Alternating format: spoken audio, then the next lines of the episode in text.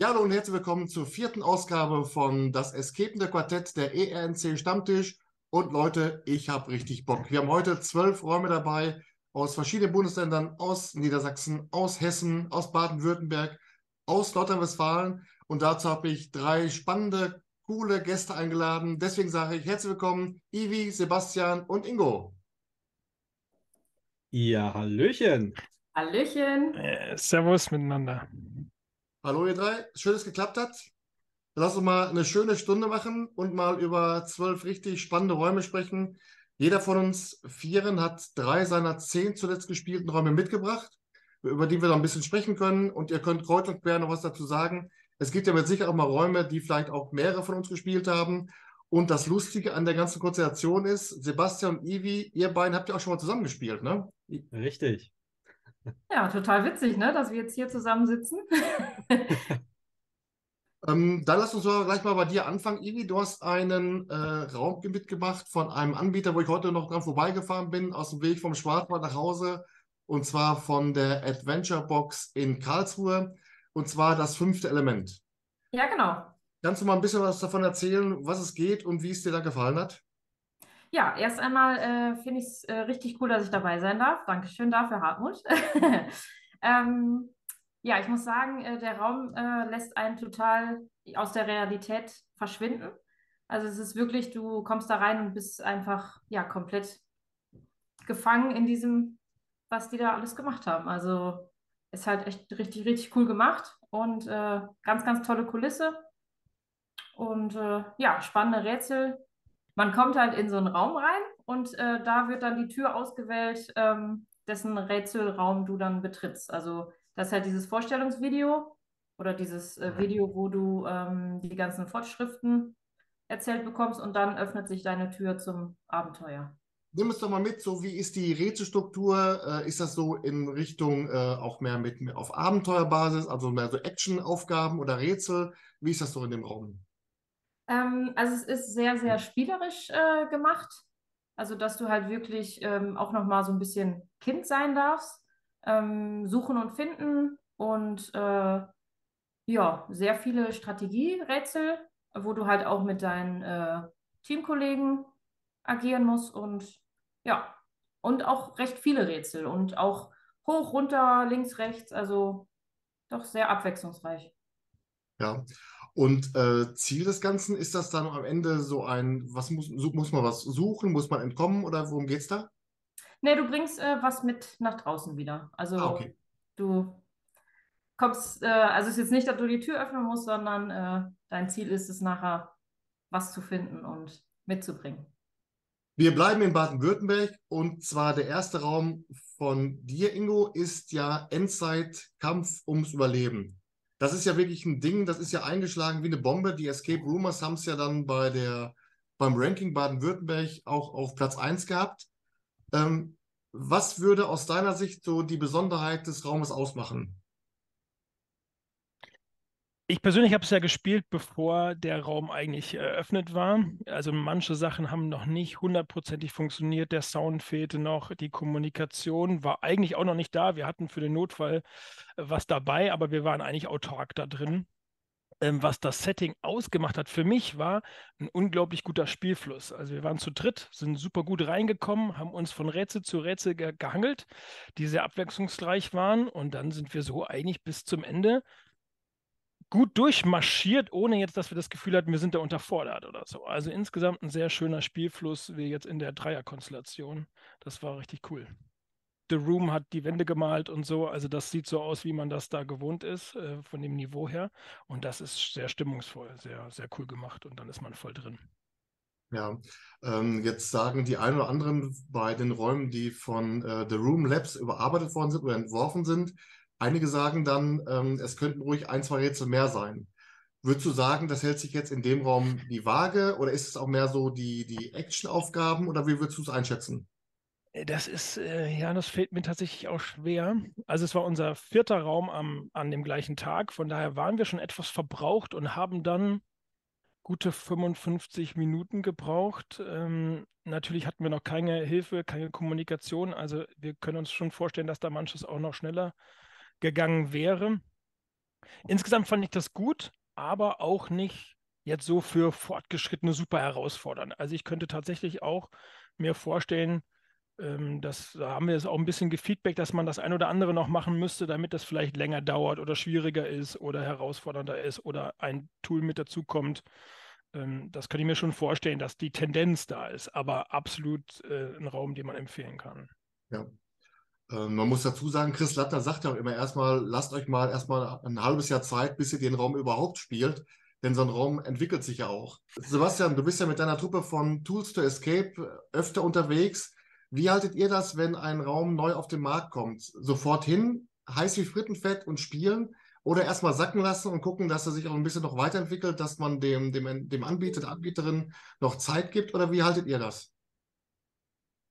Ist tatsächlich gemischt die Meinung bei uns in der Gruppe. Also man, man, oder auch tatsächlich von Spiel zu Spiel mal unterschiedlich. Also bei manchen Spielen, wo wir uns denken, okay, das wird so ein richtiger Knaller, ähm, da lassen wir doch eher lieber was Zeit vergehen äh, einfach damit halt die Kinderkrankheiten herauskommen.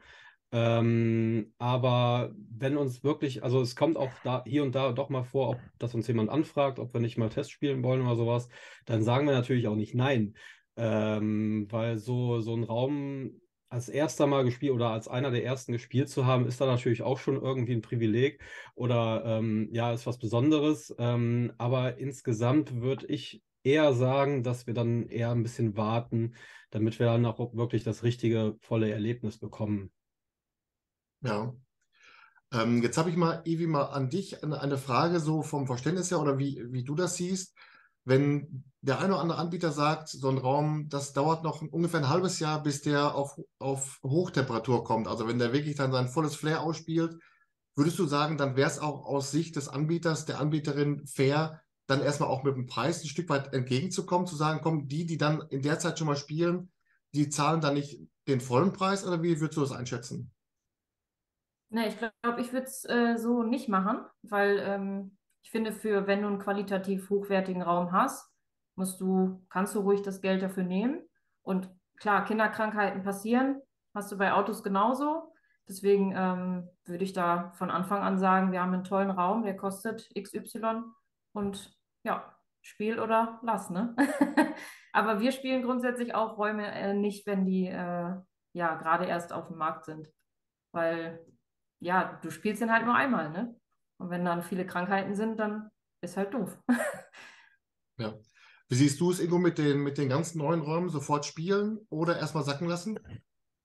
Also ich bin tatsächlich so sehr Gelegenheitsspieler, dass wenn sich die Gelegenheit äh, bietet, dann muss ich die manchmal einfach nehmen. Also jetzt das in Heilbronn, das war einfach ein Zufallsglück, dass, dass die, die haben echt den ganzen Tag noch gerödelt, damit wir den testen konnten.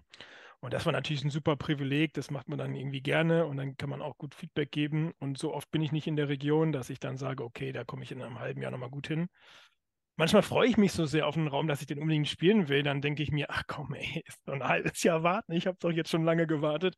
Mhm. Ähm, von daher ist es sehr unterschiedlich. Und trotzdem war ich jetzt zum Beispiel bei Hidden Chamber oder so auch froh. Da war, glaube ich, schon einiges überarbeitet und dann hatten wir halt ein richtig cool, cooles Erlebnis. So. Ja. Sebastian, kommen wir mal zu deinem ersten Raum. Das ist ja in der Eloria Erlebnisfabrik Infinitum und zwar ein Loop Escape Room. Kannst du mal so ein bisschen erzählen, wie du dieses Loop-Erlebnis wahrgenommen hast, wie das bei euch funktioniert hat und vor allen Dingen, wie es dir gefallen hat? Ja, klar. Ähm, also sowas hatten wir auf jeden Fall, also das, dieses Eloria Infinitum, das war wirklich das erste der Art, das wir gespielt haben. Ähm, und also man kam sozusagen rein und der, da gab es halt so einen Professor, der erzählt dann ein bisschen was. So, ich weiß nicht, die Geschichte ja, ich kann es mal kurz anspoilern äh, sozusagen. Äh, da geht es einfach nur darum, dass dann so eine Art Falter, also eine Art Schmetterling neu erforscht wurde. Und dieser Schmetterling, der verursacht äh, Zeitschleifen. So, und ähm, wir waren als Forschungsteam dann sozusagen, sollten wir das, diese Zeitschleife lösen irgendwie. Und man, uns wurde halt vorab gesagt, okay, diese Zeitschleife, das heißt, äh, die, nach zehn Minuten startet sich das einfach alles wieder neu. Ähm, und so war es dann auch tatsächlich. Also der Professor, der war ein bisschen zerstreut, der hatte die ganze Zeit sehr zerstreut geredet, was auch ziemlich gut geschauspielert war.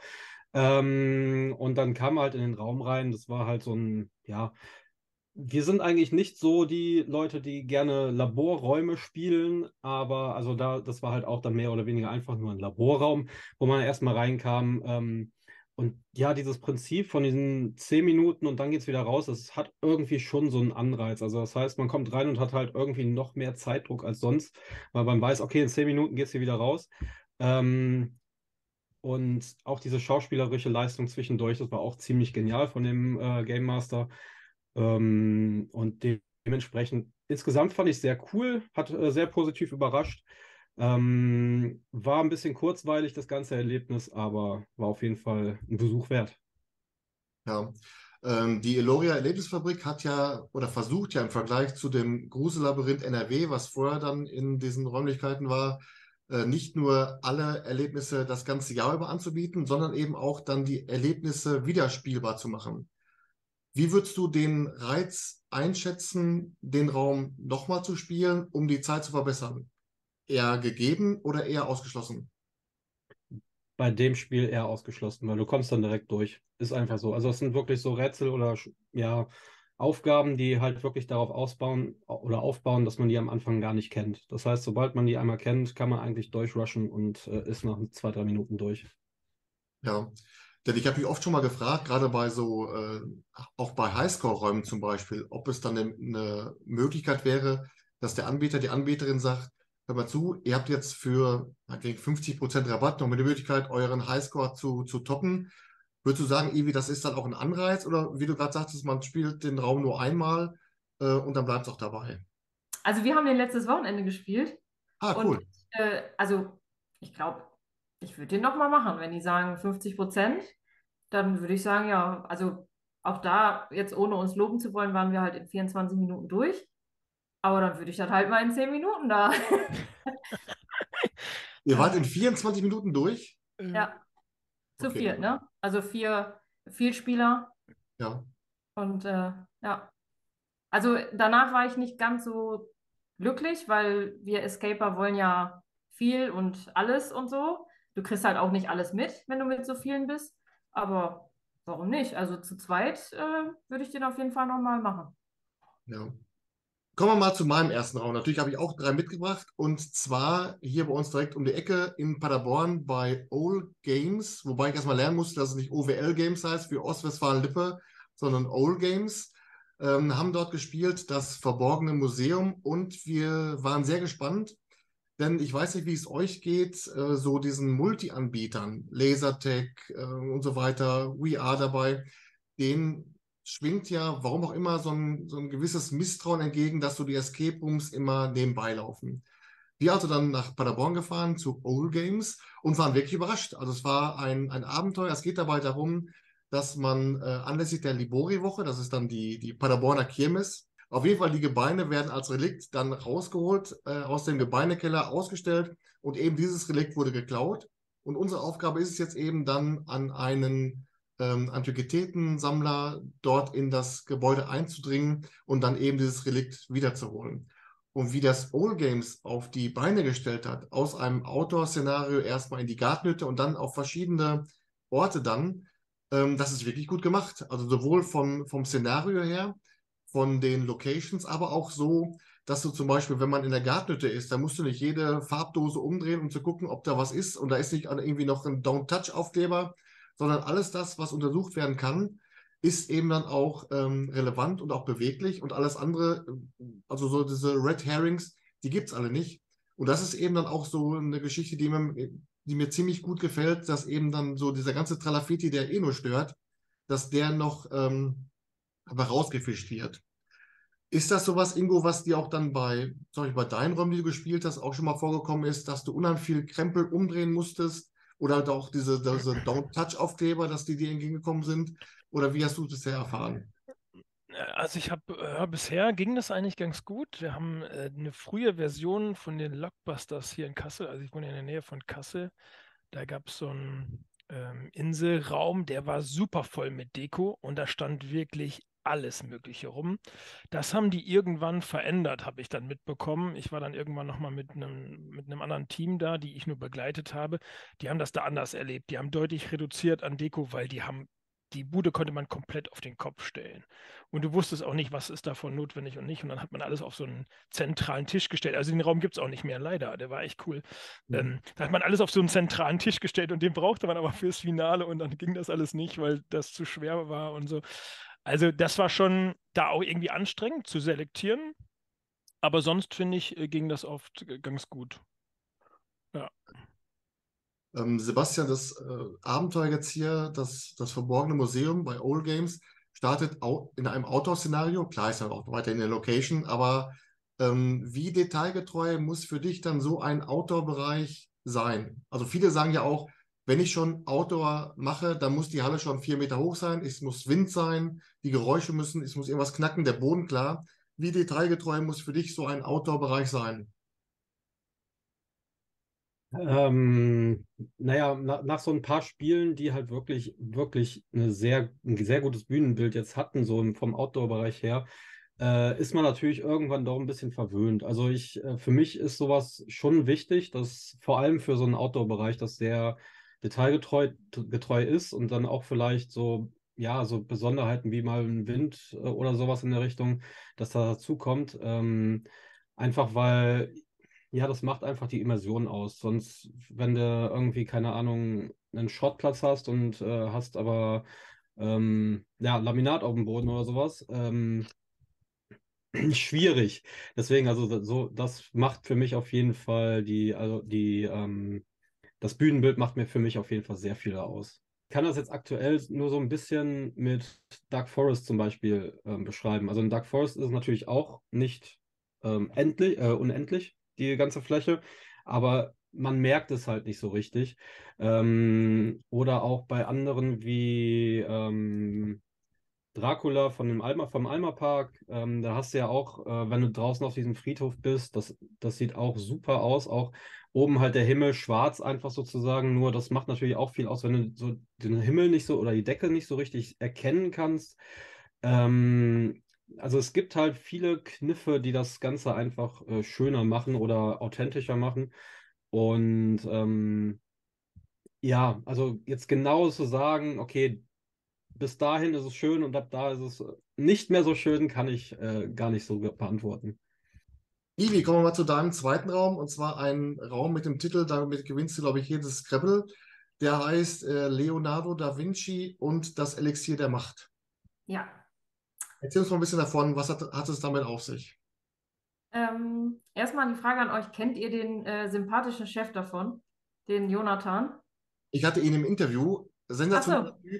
Und du merkst einfach auch, wenn du mit, dem, mit ihm redest, der brennt wirklich an allen Ecken und der hat so eine begeisternde Art, ja. dass du einfach schon dich am besten sofort aufs Fahrrad setzen willst nach Heilbronn und dann äh, spielen. Ähm, also großartiger Typ, ja.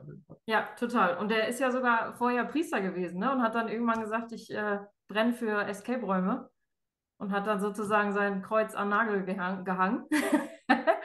ähm, also zu dem Raum, ähm, coole Location auf jeden Fall. Ähm, eher klein, aber fein, würde ich sagen.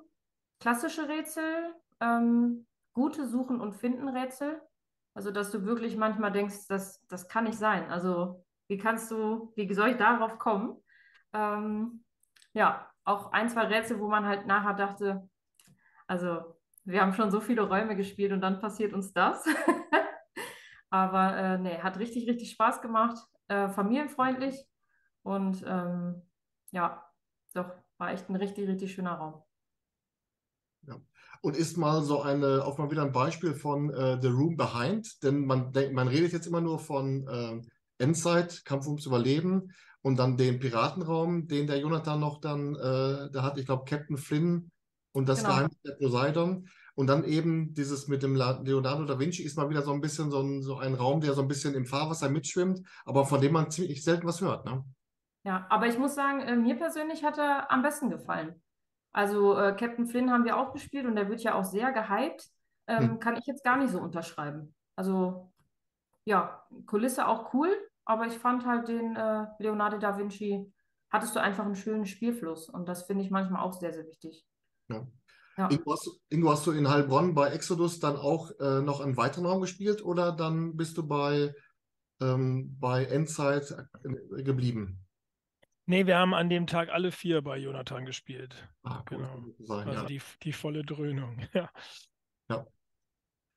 Ähm, Ivi, jetzt bist du ja öfter mit, mit, äh, mit Mario unterwegs. Ihr seid ja ein super Team und dann auch mit den, mit den Escape Room News Center T-Shirts. Ich platze immer vor Stolz. Ähm, meine Frage, wie plant ihr eure, eure Touren? Äh, Steuert ihr bestimmte Anbieter an, wo euch ein Raum äh, besonders gefallen hat und dann spielt ihr alle durch oder wie geht es an?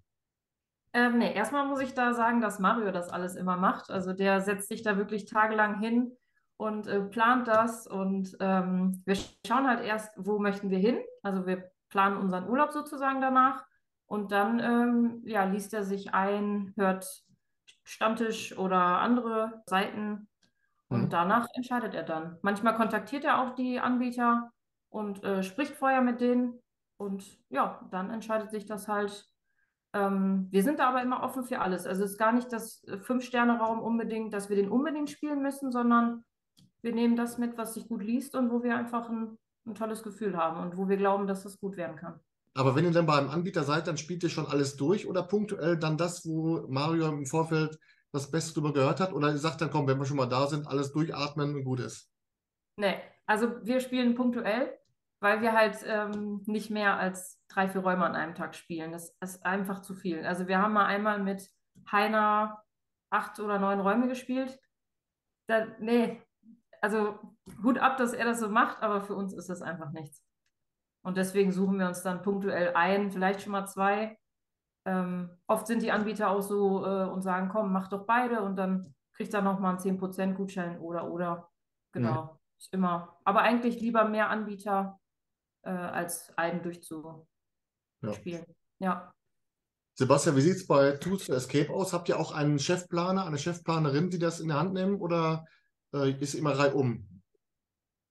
Das, ja, mehr oder weniger reihum. Also meistens ist es dann wirklich äh, die Person, die gerade einfach am meisten Zeit hat, äh, weil wir alle wirklich durchweg komplett mehr oder weniger andere Sachen machen. Und ähm, dementsprechend auch mal der eine mehr Zeit hat als der andere. Oder der eine hat vielleicht auch mal einfach mehr Hintergrundwissen zu der Stadt oder zu, den, zu dem Bereich oder ähm, ja, zu der Region sozusagen.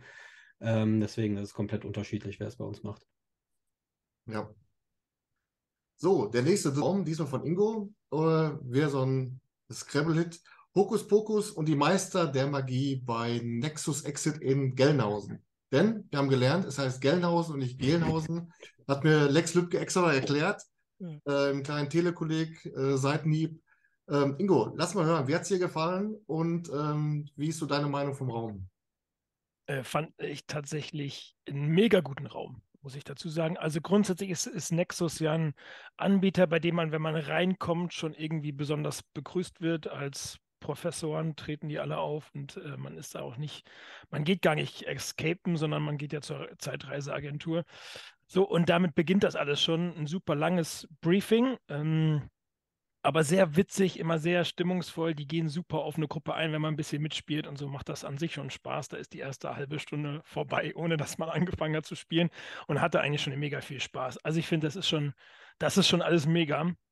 Ähm, jetzt habe ich das auch schon dreimal da irgendwie erlebt und dann merkt man irgendwann, okay, und dann fing der Raum an und allein das Opening für den Raum fand ich wirklich so genial und cool, das äh, hat mir schon richtig Spaß gemacht. Ähm, und dann merkte man plötzlich, okay, jetzt geht es eigentlich erst wirklich los. Und dann war es ein super cooler Raum. Wir haben den zu viert gespielt. Zwei Erwachsene und zwei Kinder, also zwei elfjährige Kinder. Und wir hatten einen super Fluss. Das war auch für die Kinder super bewältigbar und trotzdem nicht so, dass man dachte, das ist irgendwie ein ein Raum für Kinder oder klassisch für Familie, kann man, glaube ich, gut anders spielen super Kommunikations-, Interaktionswege und Mittel. Also den ein oder anderen Wow-Effekt hatten wir da echt, war richtig cool. Ja. Äh, wo du gerade sagtest, so Interaktionseffekte, ist das was, was dich besonders reizt? Also wenn man so weg von den Rätseln hin zu den Aufgaben, dass man irgendwas äh, mit den, mit dem, mit dem Raum interagieren muss? Oder macht dann für mich, für dich die Mischung oder mal so, mal so? Oder wie siehst du das? Ich persönlich habe, glaube ich, irgendwann entdeckt, dass ich mehr die, die Erfahrung des Raumes mag, dass irgendwo drin sein, eine Aufgabe haben und die lösen und ich brauche gar nicht unbedingt jetzt das Knobelrätsel, sondern bin mehr dabei, eine Aufgabe zu lösen, um dann den Raum zu bewältigen oder zu schaffen. das merke ich. Wobei ich so das ein oder andere Rätsel im Raum auch gar nicht schlimm finde. Also das ist voll okay. Aber ich finde so die, die Experience, das Erleben, das finde ich noch, noch einen Ticken cooler. Würde ich immer dagegen eintauschen, glaube ich. Ja. Wenn ich mich entscheiden müsste. Sebastian, habt ihr mal mit äh, Tools to Escape bei Nexus gespielt oder hast du diesen Raum im Limbus gespielt? Nee, wir haben äh, bei Nexus, ich meine, das ist Mord auf dem Dachboden. Ist das richtig? Ja. Ähm, genau, den haben wir bei denen gespielt. Ist jetzt auch schon eine gute Zeit her, deswegen kann ich mich tatsächlich nicht mehr so gut dran erinnern. Ich weiß nur noch, dass, wie du jetzt auch gesagt hast, äh, Ingo, äh, dass der Einstieg auf jeden Fall immer besonders bei denen ist. Äh, das heißt, immer das eine Mal, als wir da waren, war es auf jeden Fall besonders. Ähm, und ich glaube tatsächlich, ja, da war der, ähm, wie heißt er, Lex? Lex, ja. Ja, dass, dass er selber sozusagen unser Game Master war zu der Zeit. Ähm, deswegen war auf jeden Fall cooler Einstieg, äh, aber so richtig erinnern kann ich mich nicht mehr leider. Das ja. ist bei mir immer ähm, sehr schnell vorbei bei mir im Kopf. Wobei ich den hier nochmal um Welten besser fand wie Mod auf dem Dachboden. Also, wie gesagt, merkt man, die haben richtig rangeklotzt. Das ist ein richtig guter, aktueller Premium-Raum. So würde ich sagen, von dem, was ich kenne. Ivi, habt ihr schon mal bei Nexus Exit gespielt? Nee, bisher leider noch gar nicht, aber steht noch auf der Liste. Also wenn ich so höre, was ihr darüber erzählt, dann werde ich das Mario später mal äh, auf die To-Do-Liste schreiben. Denn wir waren auch noch nicht da, aber seit dem Interview mit, mit Lex ähm, da im, im Escape Room News Center, äh, auch da, wie er einfach davon erzählt, dann, wenn du schon merkst, wie Anbieter und Anbieterinnen von ihrem Geschäft, von ihren Räumen erzählen, dann weißt du, mit welcher Leidenschaft und welcher Kreativität die dran sind. Da hast du automatisch schon Bock, bei dem zu spielen. Von daher ist Nexus Exit in Gelnhausen äh, auf jeden Fall bei uns auf der Liste drauf. Hartmut, mich würde jetzt noch interessieren, ob der in Krefeld, äh, also die sind ja, sind ja zwei Zaubererräume irgendwie in Krefeld und dann in äh, Gelnhausen. Mhm. Und die Frage ist, ist, der, ist das identisch? Ich habe gehört, dass die schon abweichen, oder nicht? Nee, die sind identisch. Äh, also Lex hat ja auch dann im Interview gesagt, ähm, dass die beiden Räume, also Hokus Pokus und die Meister der Magie in Gelnhausen bei Nexus und äh, die magische Reise Kapitel 1 im Limbus Escape Center in Krefeld, das sind zwei identische Räume und ähm, das äh, ist tatsächlich so, ja. Da wird auch kein Geheimnis draus gemacht. Das ist gut zu wissen. ja, das spiele ich dir nämlich nicht. Ja, ja jetzt war ja gerade erst die Diskussion, äh, sollen gleiche Räume auch gleich äh, benannt werden. Ähm, Sebastian, wie siehst du das? Also ganz ehrlich würde ich sagen ja, weil wie Ingo jetzt gerade, also hätte er es jetzt nicht gewusst, dann wäre er da hingefahren, hätte denselben Raum nochmal gespielt und dann ja nicht gerade wenig enttäuscht gewesen wahrscheinlich. Ja. Gut, das ist natürlich auch die Wissenslücke, wenn man nicht jedes ja. vom Escape Room Center guckt. Ja. Ich habe es, glaube ich, sogar gehört, aber ich habe es wirklich anders verstanden. Ich habe es so verstanden, dass die schon abweichen. Also man sollte sie jetzt nicht ziemlich zeitlich direkt hintereinander spielen, weil dann zu viel Erfahrung vielleicht dann doppelt ist. Aber ich habe es trotzdem so verstanden, dass man ihn nochmal spielen könnte, woanders. So. Nee, und genau, gut. genau, und genau das hatte nämlich Lexus äh, im Vergleich mit Mord auf den Dachboden und äh, Mord auf den Dachboden, der Fall Katharina Maria oder wie er heißt dass es dann äh, Mord auf dem Dachboden 1 und 2 gibt, aber du zwischen diesen beiden Räumen äh, auf jeden Fall ein bisschen Zeit lassen solltest, weil es eben die gleiche Location ist. Das meint er damit. Jetzt habe ich noch eine Frage an euch. Jetzt fangen wir mal an bei, bei Ingo. Ich bin ein großer Fan davon, dass man, äh, dass Anbieter, Anbieterinnen die Location schon unter einem äh, Überthema stellen und dass alle Räume so wie bei Nexus Exit oder Limbus Escape Center. Ingo, würdest du sagen, fangen wir mal bei dir an, dass das Thema Zeitreiseagentur für so ein Überthema das Beste ist oder, oder vielleicht sogar das Einzige? Ja, zumindest fallen mir nicht super viel ein, wenn man offen bleiben will, für was dann danach noch passiert. So, ne? Also ich glaube, dass das Nexus schon richtig gut macht und das richtig genial ist. Ähm, das ist in, in Krefeld ja ähnlich gemacht, auch im Limbus. Ähm, und das glaube ich schon, dass das viel mehr Setting gibt es nicht, wo man nachher noch alles machen kann. Sonst bist du schon irgendwie, ja, in Bad Salzuffeln, die versuchen auch so alles, was mit dem Bahnhof und man muss da irgendwie runter. Ich bin gespannt, wenn die was Neues machen, ob das immer noch irgendwie am Bahnhof stattfindet. Das ist auch ein Ansatz, aber dann bist du schon deutlich eingeschränkter, glaube ich, was dann am Ende wirklich geht. Sebastian, warst du mal bei Miraculum in Berlin? Miraculum. Hilf mir mal auf die Sprünge. Was gibt es bei denen für Spiele? The Golden Phoenix und äh, The Elevator zurzeit. Nee, dann nicht. Dann leider nicht. Denn die haben das wohl so in einer Art äh, Bücherei oder Buchhandlung und dass man dann eben praktisch äh, mit jedem Buch, was man dann zur Hand nimmt, wieder so ein ähm, neues Abenteuer betritt, ist auch eine spannende Geschichte, oder Ivi? Auf jeden Fall, ja, doch. Also diese Überbegriffe finde ich schon, äh, finde ich auch ganz gut. Also bin ja. gespannt, was da noch kommt. Apropos, was noch kommt, mordsmäßige Überleitung. Raum 2 bei dir, Sebastian, ist in Düsseldorf und zwar Es ist zurück. Jetzt schlottert so ein bisschen die Buchse. Erzähl mir so ein bisschen, ja, um was geht es, ist klar, aber wie hast du das Abenteuer wahrgenommen? Ähm, sagen wir, also fangen wir erstmal so an. Ich bin zum Glück, würde ich sagen, einer der von uns Fünfen, der am wenigsten Schiss hat äh, bei den ganzen Sachen. Äh, also das heißt, kurzer Hintergrund oder kurzer Ausblick auch, wir sind jetzt äh, nächsten Monat in Athen. Ich freue mich sehr drauf. Die anderen sind so, ah, ich weiß noch nicht so genau. Äh, so ähnlich war es dann auch bei S. Ähm, vor allem, weil wir da auch eine dabei haben, die so äh, Clowns halt, so eine richtige Clownphobie auch hat. Ähm, dementsprechend war das dann natürlich richtig hart für die.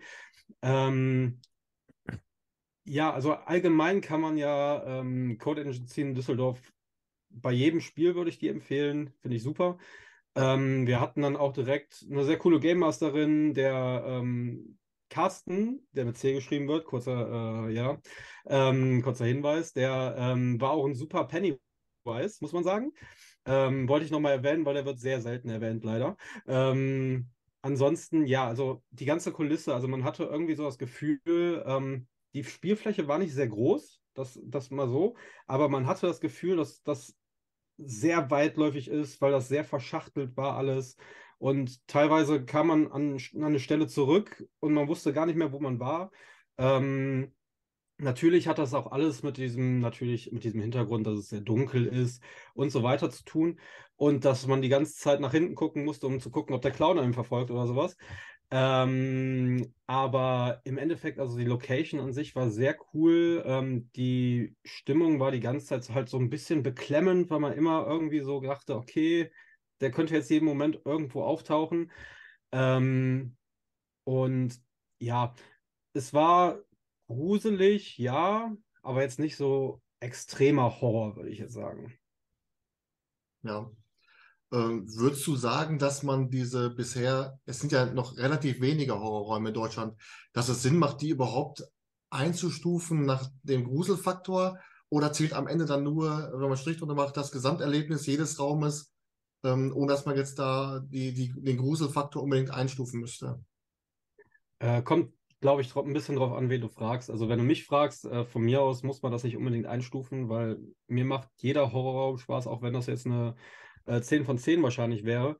Äh, aber ich glaube, ist es tatsächlich für manche Gemüter dann doch wichtig zu wissen, okay, ist der jetzt richtig extrem oder kann man den auch als kleiner Schisser sozusagen spielen? Äh, deswegen, also ich denke schon, dass es Sinn macht, auch bei den wenigen Räumen, die wir in Deutschland haben, äh, trotzdem die auch schon einzustufen. Ja.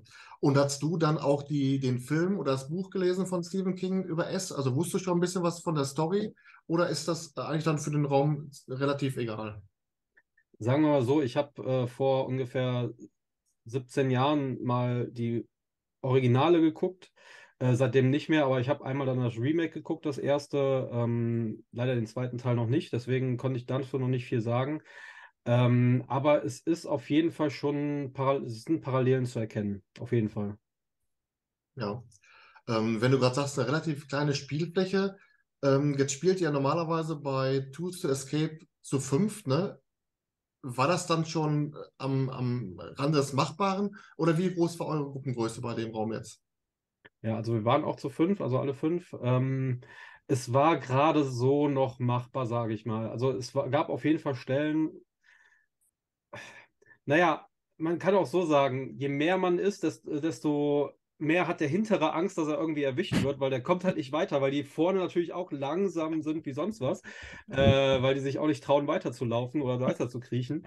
Ähm, dementsprechend ist es für den letzten dann natürlich immer noch mal ein bisschen mehr, äh, ja, ein äh, bisschen äh, Muffensausen, sagen wir mal so.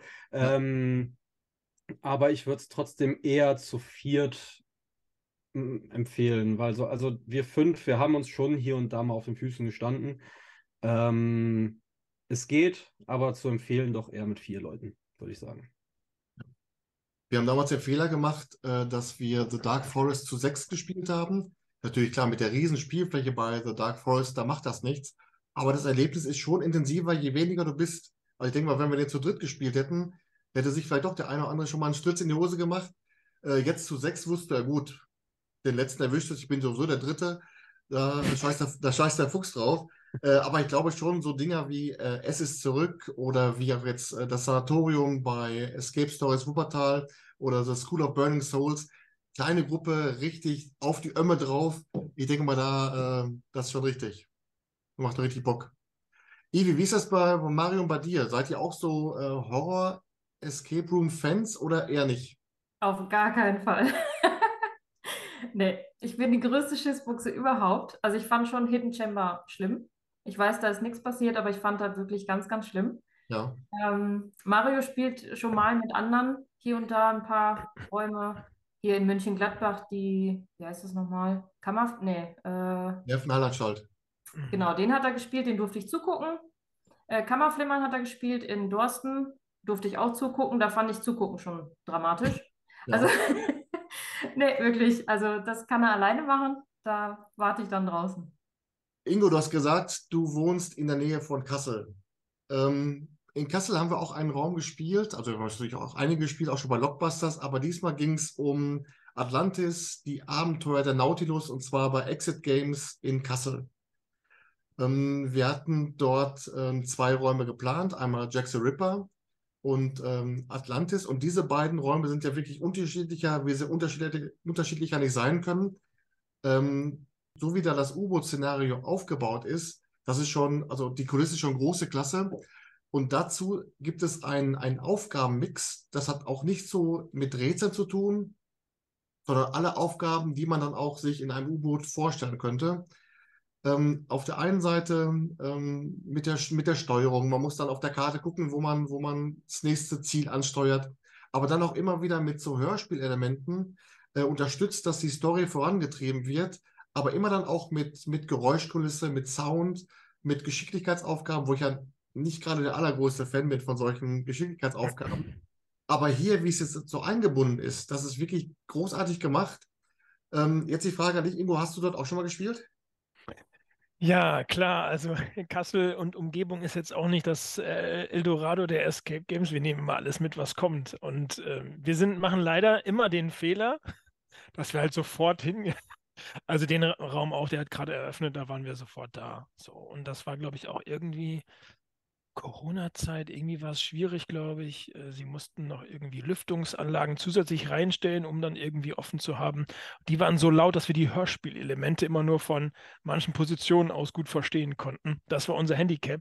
Sonst ein super cooler Raum, hat sehr viel Spaß gemacht. Ähm, war damals so zu dem Zeitpunkt auch wirklich eine richtig, richtig coole Sache. Auch mit diesen Elementen. Sehr abwechslungsreich, habe ich auch erlebt. Szenario super cool aufgebaut, sehr unterschiedlich. Wir haben das zu viert gespielt, waren alle gut beschäftigt. Das war schon so richtig nice. Ja.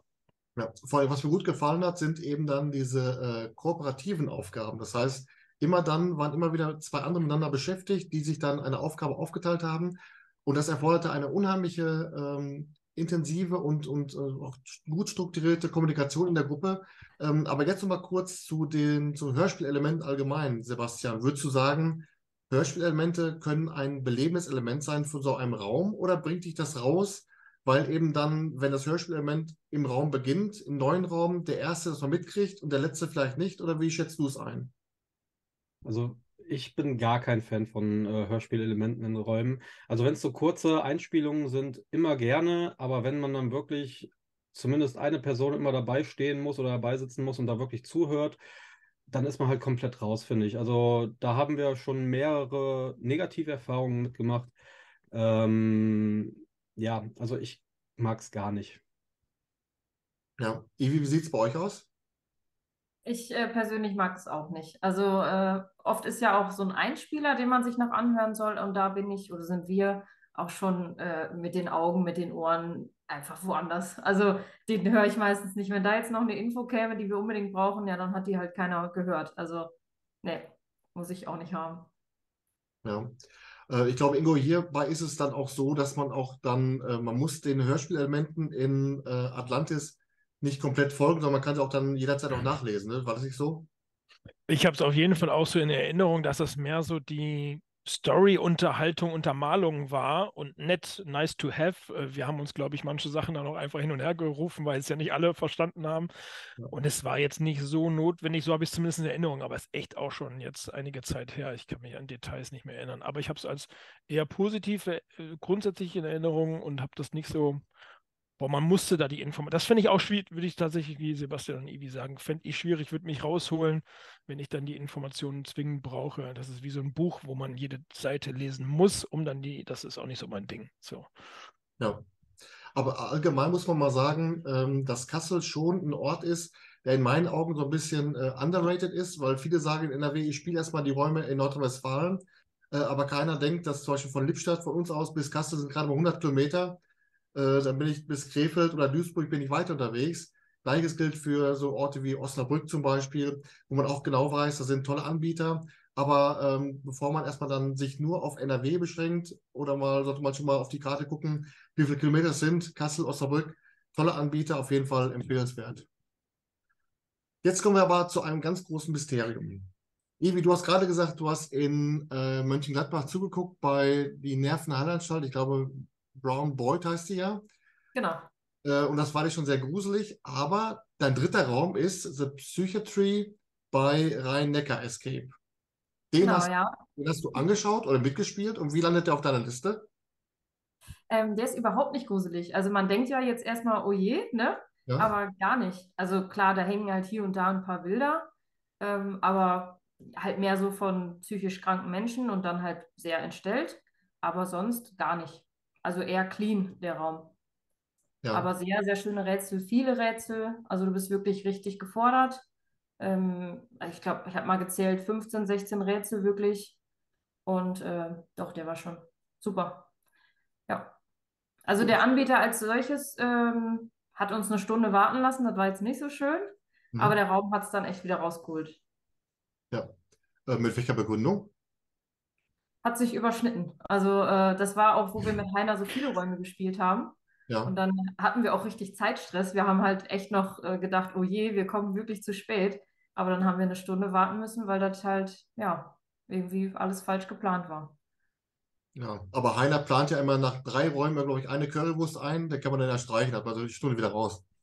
Ja, also zum Glück war es der letzte Raum, weil sonst, ah ne, der vorletzte, weil sonst hätte es hinten und vorne nicht gepasst. Also manchmal ist es auch ein bisschen knapp, wie er kalkuliert.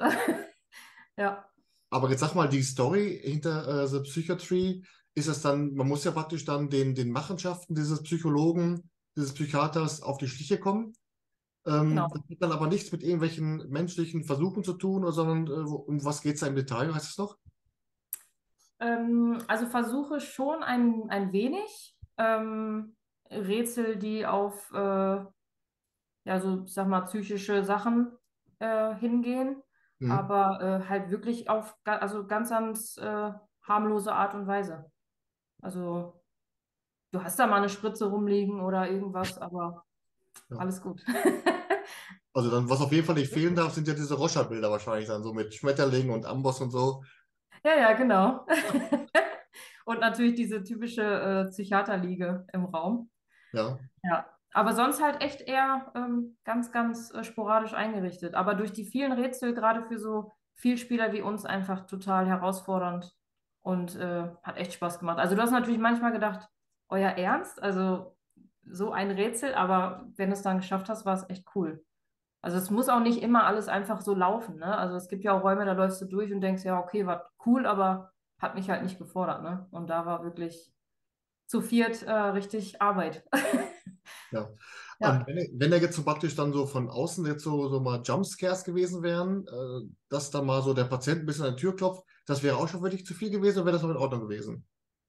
Äh, ich muss sagen, zu viert fühle ich mich sicherer, komischerweise. Also manchmal spielen wir ja auch noch mit unseren Escape-Freunden mhm. und da kann ich auch ähm, mal was spielen, wo, also jetzt, wir haben auch noch die in Dorsten dieses äh, Uhren, weißt du gerade, wie das heißt?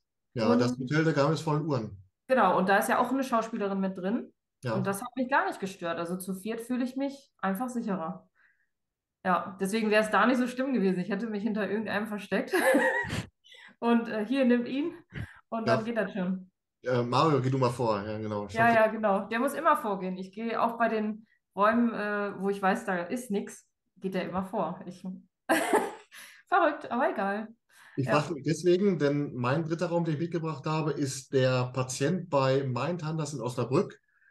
Ähm, und da sieht man mal, dass eben so eine, so ein Escape Room keine Hollywood-mäßige, bombastische Kulisse haben muss, wie zum Beispiel The Hidden Chamber, äh, aber trotzdem sehr authentisch sein kann. Also dieses typische Klinik äh, wo man schon Gänsehaut kriegt, wenn man es sieht.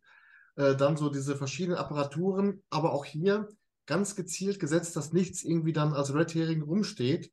Ähm, das ist eben auch eine, eine Kunst, die die Mindhunters in Osnabrück bei allen drei Räumen ähm, hingekriegt haben, dass also nichts überflüssig ist. Also auch dann bei äh, der Schacht zum Beispiel, das, das Bergbau-Szenario, man weiß ganz genau, das, was da steht, ist dann auch zumindest, man muss es untersuchen, man muss es benutzen oder wie auch immer. Und das macht eben Mindhunters für mich auch dann für einen äh, ganz besonderen Anbieter. Ähm, wir haben gerade bei ähm, der Patient auch so eine Interaktion mit dem Spielleiter gehabt. Also so, so interaktiv. Also der war nicht direkt da als Schauspieler, sondern Schwester Erna hat dann schon mal ähm, an die Tür geklopft. Ist das auch was, was so bei euch einen besonderen Reiz ausmacht, wenn eben zwar kein Schauspieler im Raum ist, aber so, so interaktive Einflüsse von außen kommen? Wie, wie schaut es bei dir aus? Sag ich nicht so. Also, nee. Lass mich einfach spielen und rätseln und äh, nee, gefällt mir nicht. Hm. Ja. Ähm, Sebastian, hast du, du hast ja Panzerknacker schon gespielt bei Limbus, ne, oder? Ja. Wie hat es dir gefallen, dass eben da so der, der, der Rundgang des, des Wachmanns simuliert wird, eben durch den, durch den Schatten an der, an der Scheibe? Ist das was, was dann auch für dich ein belebendes Element ist? Oder bist du dann so am Rätsel, am, am Tüftel im Raum, dass du es gar nicht wahrnimmst? Doch, also ich mag das sehr. Ich denke mal, bei Eevee ist es einfach so, weil es doch irgendwie so eine Art Erschreckens-Ding ist, auch. Vielleicht dann nicht so ihr Ding, aber ich mag das sehr. Vor allem, das sind halt so auch so Kleinigkeiten, die dann halt nochmal herausstechen. Jetzt, wie du gesagt hast, beim Panzerknacker, dieser Schatten, der dann am rumschleicht. Oder auch am Ende, wo man dann hört, wo die äh, Polizei sozusagen reinkommen will und sowas. Ähm, das macht für mich schon irgendwo noch einen gewissen, eine gewisse Art Reiz aus. Wie es auch, ähm, das war einer unserer ersten Spiele mit Schauspieler äh, bei ähm, Der Architekt in Holland, äh, in Amsterdam. Ähm, das war auch, also da war ja auch nicht so richtige Interaktion dann, wenn man im Spiel war, sondern da ging dann halt auch jemand rum und sowas. Und das, ja, das macht auf jeden Fall schon so eine Art Reiz dann einfach aus im Spiel. Ja. Wobei ich allgemein auch finde, dass so die Interaktion mit den Spielleitern, mit den Spielleiterinnen, wenn die dann schon auch in einer Rolle agieren, das macht ja auch viel mehr Bock. Und Ja. damit kommen wir auch schon zu einem Raum, Ingo, den du mitgebracht hast, bei einem Anbieter, wo ich finde, das ist unheimlich gut gelöst, diese Interaktion mit dem, mit dem Spielleiter. Du hast eben schon mal gesagt, Blockbusters in Kassel. Da hast du den Raum gespielt, ähm, Jungle Quest. Kannst du mal mit einzusetzen erzählen, wie du es wahrgenommen hast, der Einstieg ins Abenteuer und dann auch so die Kommunikation mit dem Spielleiter? Äh, wie hast du das wahrgenommen? Wie hat es dir gefallen? Ähm, also der Björn macht das hervorragend. Ich würde sagen, eine relativ klassische Einführung. Er, er steht und erzählt in Rolle das Szenario und dann geht's los und dann ist man in einem ersten Teil des Escape Rooms, könnte man sagen. Und da ist die Kommunikation schon grandios gewählt. Also ich hätte mir fast gewünscht, das ist mein einziger Kritikpunkt, glaube ich, an diesem Raum, dass sich die Kommunikation durchzieht durchs ganze Spiel. Also Hm. das wäre jetzt noch, das wäre richtig heftig gewesen, finde ich, weil das schon sehr schön gelöst ist. Das, das fand ich mega überraschend, sehr positiv und der Mann macht das alles alleine. Ähm, das ist schon richtig beeindruckend und cool. Also ich fand es super. Ähm, er ist auch überzeugter Rätselmensch, also er hat, baut immer Rätsel ein. Die, in so einem Mittelblock hat er immer viele auch klassische Rätsel. Da, die bräuchte ich, glaube ich, nicht unbedingt, aber die passen auch gut. Das passt gut zusammen. Das ist schön gemacht. Alles, alles wunderbar. War wirklich toller Raum. Ähm, ja. Und immer auch mit einer schönen Portion Humor. Das, das finde ich immer gut, dann so, wenn so die Story auch da ein bisschen, dass man mal, mal ein bisschen äh, mitlachen kann, dass nicht immer Ja. so, so die, die ganz ernste Art ist. Die Einführung meinst du? Von ihm? allgemein auch im, äh, dieser Running Gag, ohne jetzt zu viel zu verraten, es gibt ja dann in, äh, bei Jungle Quest Achso, ja. ein Running Gag, der immer wieder vorkommt, denkst dir, boah, ja, jetzt wieder und dann, aber auch auf der Heimfahrt, der Running Gag ist dann auch im Auto immer noch äh, präsent gewesen, sensationell. Ähm, aber sag mal, Ivi, seid ihr dann auch so in euren Gruppen auch diejenigen, die dann in der Kommunikation mit dem Spielleiter auch die Rolle mitspielen? Oder sagt ihr, das äh, hält mich dann wieder raus? Oder wie macht ihr das?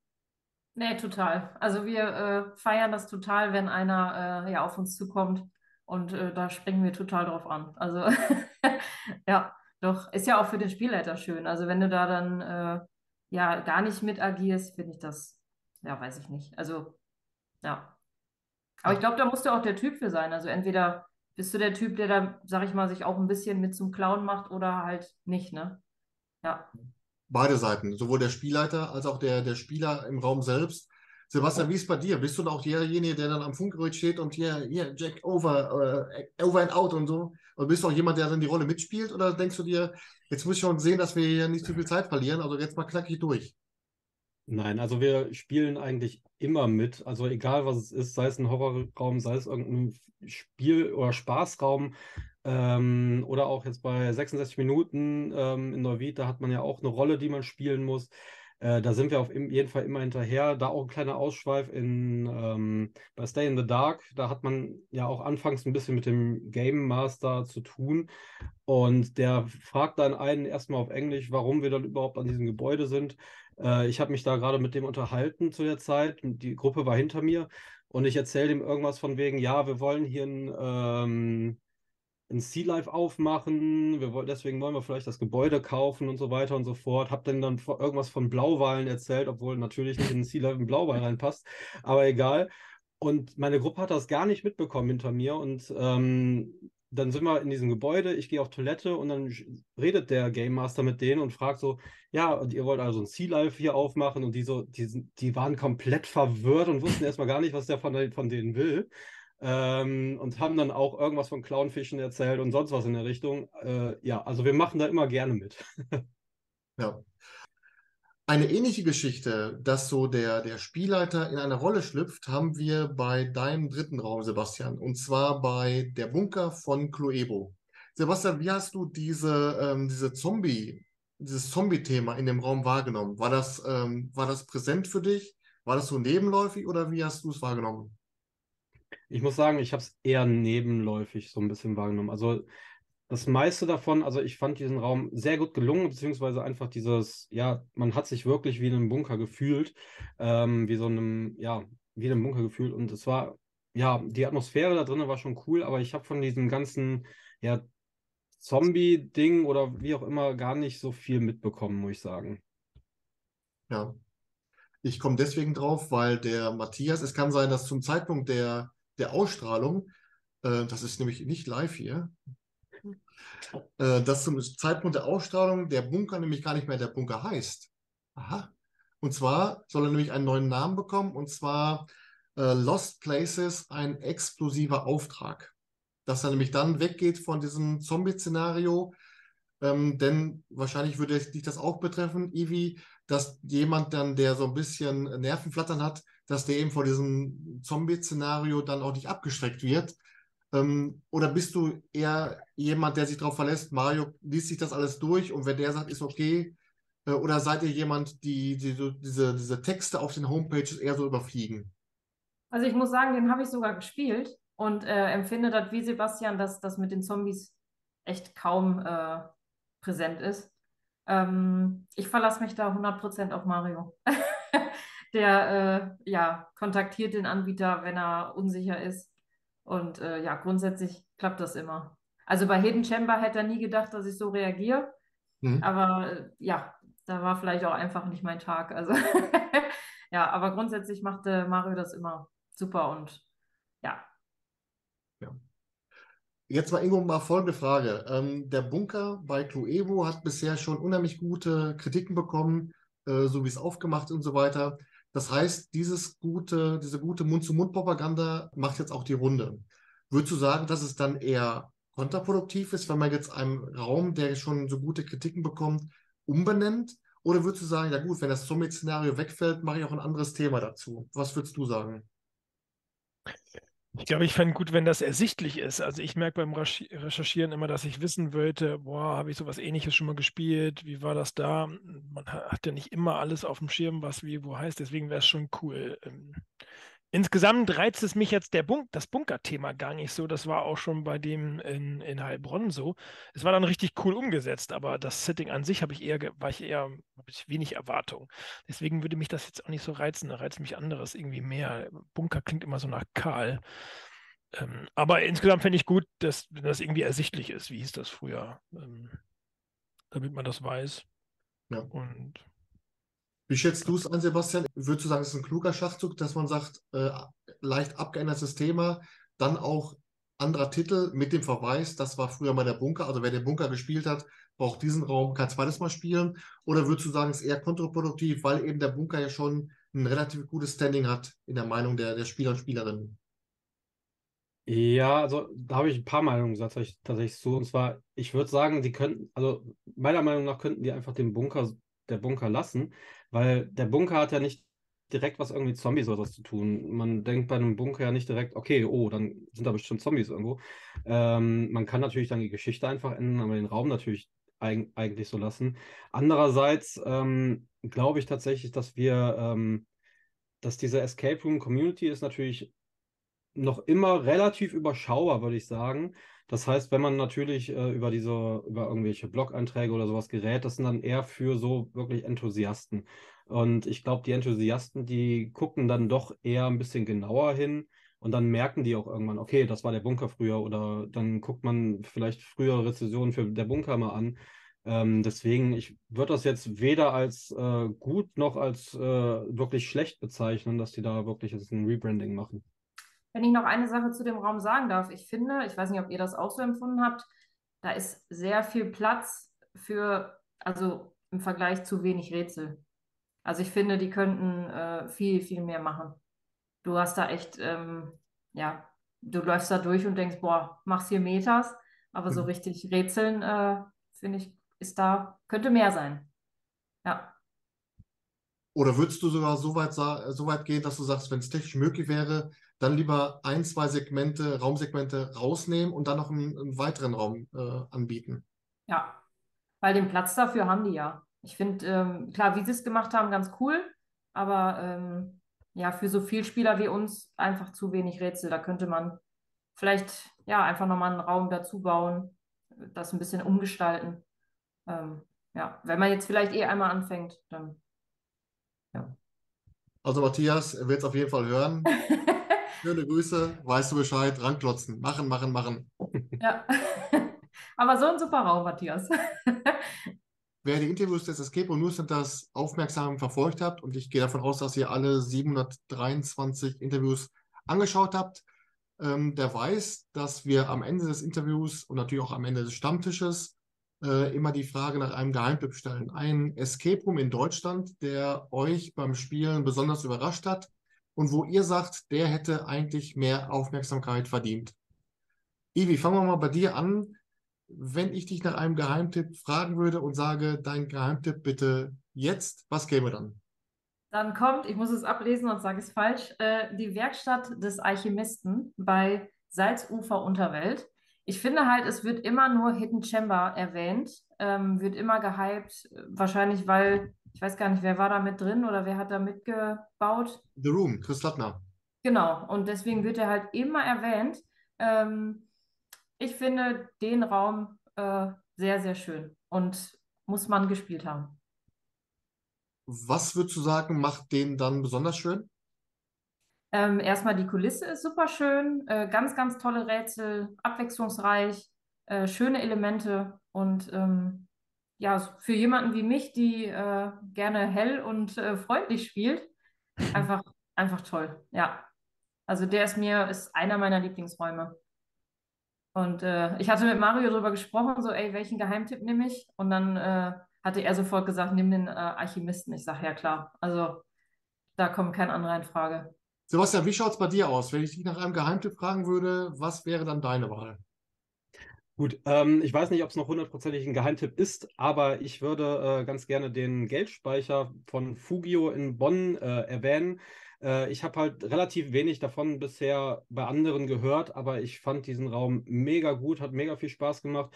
Es geht da halt so ein bisschen um äh, das lustige Tagebuch, also Dagobert Duck und sein Geldspeicher. Ähm, sind sehr viele Hidden Gems versteckt, äh, was das lustige Tage, äh, Taschenbuch sozusagen angeht. Und äh, auch wenn man die anderen Spiele von äh, Fugio schon vorher gespielt hat, dann findet man auch in dem Raum äh, mehrere Easter Eggs, die halt auch wirklich mit den anderen Räumen zu tun haben. Deswegen, also der Raum super, macht mega viel Spaß und ist halt auch einfach mal was anderes, weil man da auch wirklich Spaß drin hat und nicht unbedingt die ganze Zeit nur auf Agent spielt, geht und äh, irgendwelche Geheimnisse herausfinden muss. Ähm, aber ich würde auch ganz gerne, wo ich auch schon bei diesem Spaßthema bin, äh, noch was ganz anderes erwähnen, wenn ich das darf. Und zwar ähm, na, ein Online-Escape Room, äh, der leider nicht in Deutschland, äh, nicht aus Deutschland kommt, dementsprechend auch nur auf englischer Sprache verfügbar ist. Aber das ist ähm, von Headlock Escape Rooms, der, der heißt The Keeper and the Fungus Among Us. Ähm, das ist so, eine, so ein, so ein ja, Online-Escape Room, wo, wo der äh, Game Master ähm, mit Handpuppen diesen Escape Room spielt. Und teilweise auch mit so einer Art Musical, also diese Übergänge von diesen Räumen als Musical gestaltet und halt auch wirklich diese Figuren dann singen. Und das ist auch insgesamt einfach richtig, richtig lustig. Und äh, wir haben das dann halt auch zu fünft halt online gespielt. Das war ein Geburtstagsgeschenk an zwei von denen, äh, von unseren Leuten. Und wir haben uns teilweise wirklich weggeschmissen vor Lachen. Das ist wirklich eine Riesenempfehlung. Ingo, kommen wir mal zu deinem Geheimtipp. Ähm, lass hören, dein Geheimtipp bitte jetzt. Ich schwanke hin und her, aber ich würde jetzt sagen, der Zellenblock C war so das erste Game, was ich gespielt habe mit schauspielerischen Elementen, mit einer Dynamik, die wir sehr cool fanden. Zu dritt haben wir das gespielt in Göttingen. Breakout Göttingen heißt der Anbieter. Und ähm, ja, auch Boogie Bungalow, super, super Räume, gerade die zwei neuen sind. Also, das ist auch wirklich sehr witzig, als du, äh, Sebastian, gerade witzig gesagt hast, habe ich auch gedacht, ja, das, das ist da auch so. Da, da selten habe ich so sehr gelacht in einem Escape Room. Aber 10 Block 10 fand ich tatsächlich noch einen Ticken besser und von daher mein Geheimtipp. Ja.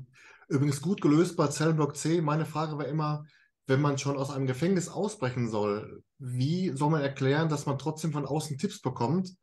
Äh, das, ja. ist bei, das ist bei Zellenblock C wirklich Ge sensationell, genial gemacht. Ja. Sensationell gelöst.